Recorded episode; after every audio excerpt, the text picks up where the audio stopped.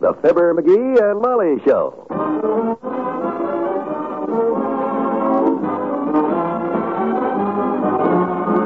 NBC and Carter's Little Liver Pills present Fibber, McGee, and Molly transcribed. The show is written by Phil Leslie and Len Levinson and directed by Mac Tuttle.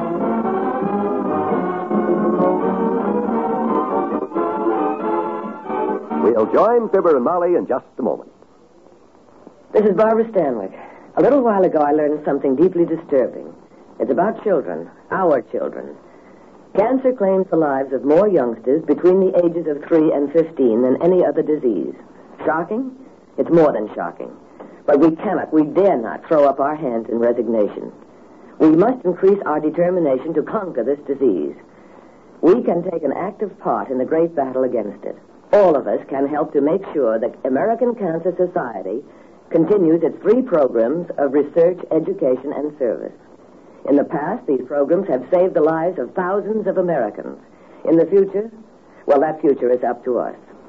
Lives beyond number will be saved if we help those who stand ready to help us. So please, give generously to your unit of the American Cancer Society. Mail in your contribution to cancer, care of your local post office.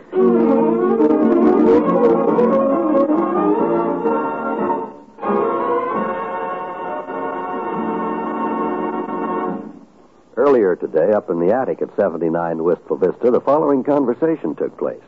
Gee whiz, look at this old tennis racket. I clean forgot all about it. Hey, Molly, look what I found behind the old trunk. What is it? Oh, an old snowshoe. Don't get so excited. One snowshoe isn't any. Yeah, Molly, it's a tennis racket. Oh. Yes. Hmm. Very handsome. Looks like somebody's been using it to strain spaghetti with. All it needs is to be restrung, that's all. I could use some good, healthy exercise. Think I'll take this thing downtown and have it fixed up. Shouldn't cost more than a couple of bucks. So, Mr. McGee went down to the sports shop where he said to the proprietor, Six and a half bucks, Bud, for restringing a tennis racket that's older than you are? Why, that's exorbitant. I got a bike like that when they're at home out in my garage workshop. I'll string this racket myself. Good. Just sell me enough catgut to do the job. Uh, mister, they never used catgut for anything except violin strings. What they used was sheep gut or beef gut. Okay, what kind of gut you got? You got sheep gut. You sheep gut, sheep gut? Not our sheep gut. It's 20 cents a foot. You need 32 feet. That'll be $6.40. What? Uh, you better take this special nylon. 32 feet for a dollar. Oh, and that's why we now find Mr. McGee in his workshop with his tennis racket, 32 feet of nylon string, and a skeptical wife who says, Nylon? That tangle of shiny looking string is nylon? yep.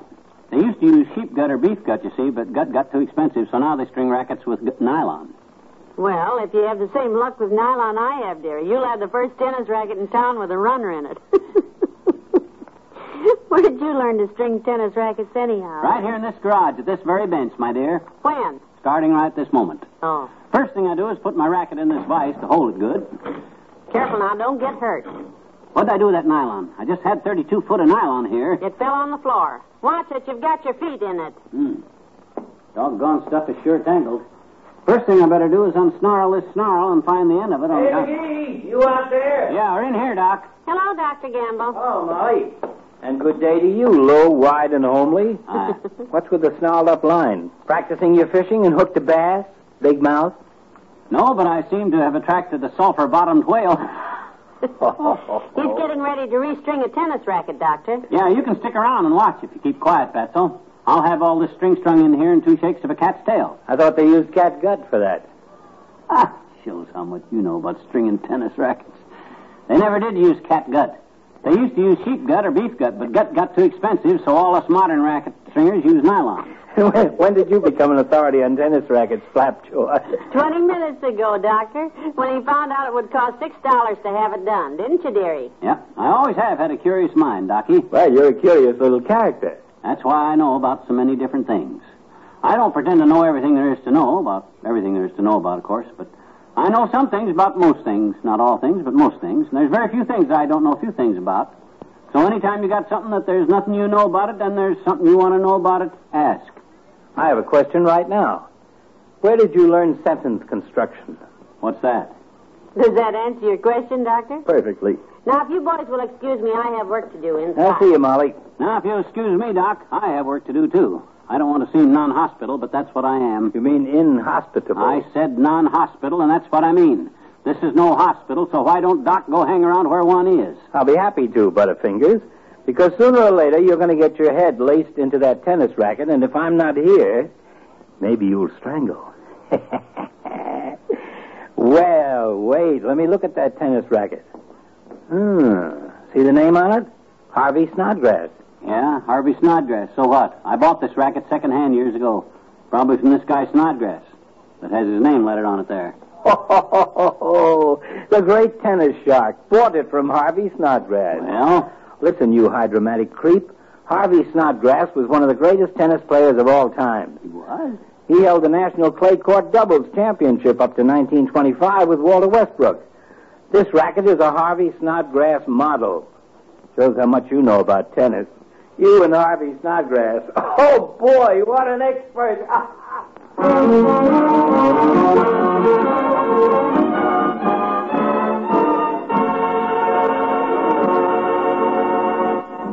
Back to Wistful Vista in a minute. Here is a dramatized scene in your doctor's office.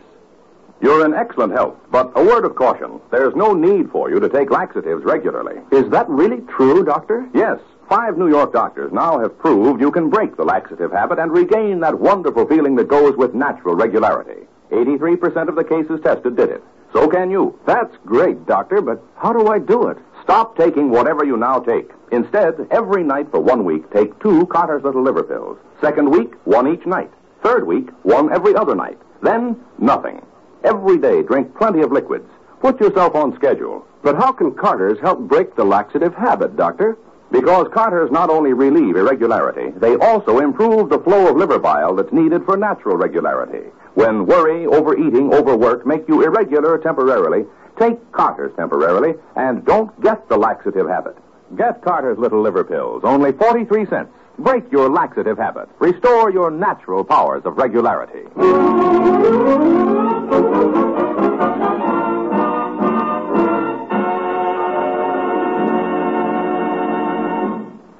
Nah, pull this a little tighter. A little more. Ah. Tie a knot in it to hold it. Say, McGee, aren't you coming in the house to eat? I can't stop in the middle of stringing this racket, Molly, or all the strings will come unstrung. I'm getting a little unstrung myself trying to keep your lunch warm. Well, I'm sorry, kiddo, but this is a delicate job. Working on an old tennis racket like this is like working on a fine old violin. No. Especially when it's a genuine autographed Harvey Snodgrass. You see where he signed it there in gold? Mm-hmm. Ah, this is coming along good. Tie another knot in here. Did you say this tennis racket was like an old violin? Yeah, why? Because it's getting a little bowed on top there. Now, where? The top of that racket is curled over like a slice of last week's Swiss. Where? Oh, oh I never noticed Mhm. that. Too much tension, I guess. Don't know my own strength. I'll fix that in a jiffy. Just unloosen the vise off the handle.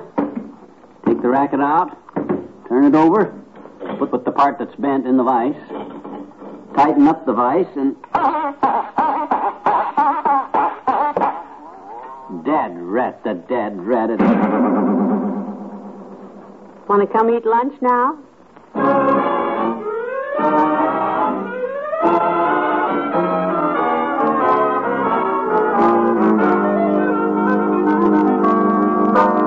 A little tighter. And get a knot in there. Well, how are you and Harvey Snodgrass getting along by now? Say, you're nearly finished this time. Yep, had to go buy a whole new 32 foot of nylon, but it's worth it. Fine old racket like this. Doctor boy! In the garage, Mr. Oldtimer. Oh, there you are, kids. In the garage. Yeah, I put the groceries in the kitchen, daughter. Thank you. What you doing with the snowshoe, Johnny? this is no snowshoe. It's a tennis racket. I know it. Just testing to see if you knew what it was, son. what you unstringing it for? He isn't. He's restringing it. I knew that, daughter. I was just too polite to say right out.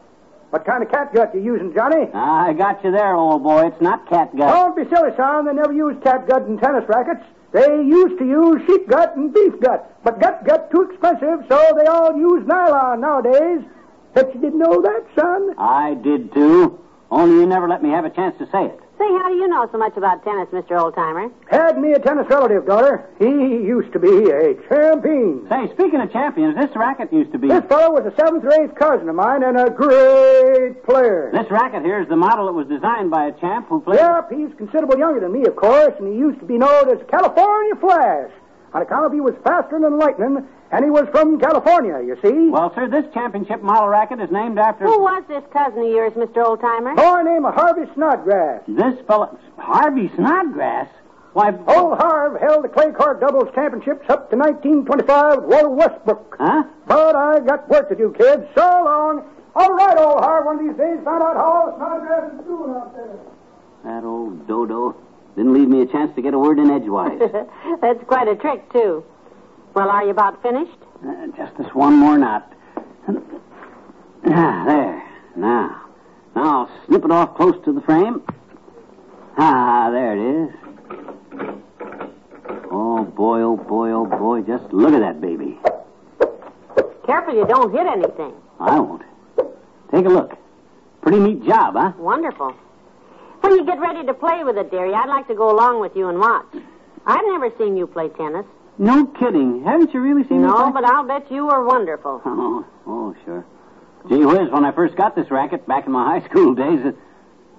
No, it wasn't high school. Must have been during my college years that I played so much. No, I never went to college. No. Hmm. you know something, Molly? What? I don't know how this racket got up in our attic, but I never played a game of tennis in my life.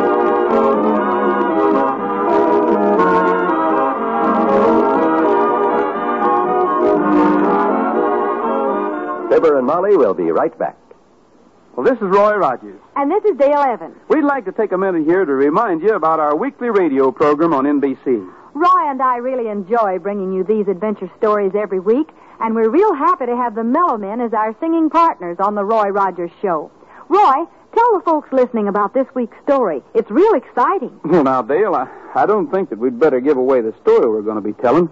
I'd just like the folks to find out all about it as we go along. Well, maybe you're right. But we can tell them that along with you and me and the Mellow Men will be Pat Brady, as well as Bullet, the Wonder Dog, and Roy's horse, Trigger. Together we bring you stories and songs of the West.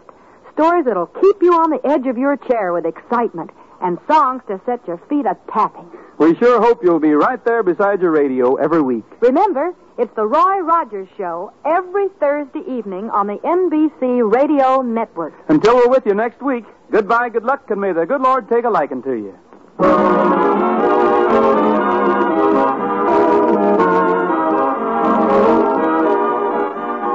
McGee, the old timer's here to see you. Okay, I'm in the living room. Hey, Johnny, I just saw Doc Gamble. He tells me that tennis racket is a Harvey Snodgrass. Yeah, you want to buy it? Buy it? Harvey sent me that racket back in 1925. I loaned it to you in 1938 when you started getting thick around the middle, remember? My gosh. Oh, sure I do. I was going to take up tennis and trim down my middle to... What are you staring at? Uh, your middle. Hmm? Uh, keep the racket, son. You ain't through with it. Hmm.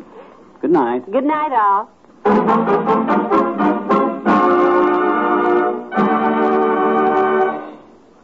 NBC and Carter's Little Liver Pills have brought you the Fibber, McGee, and Molly program transcribed with Bill Thompson as the old timer and Arthur Q. Bryan as Dr. Gamble.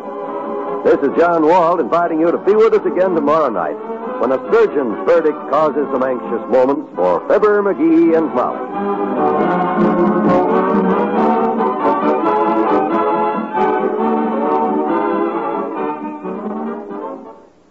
Hearing time brings you the Senate committee hearing tonight on the NBC Radio Network.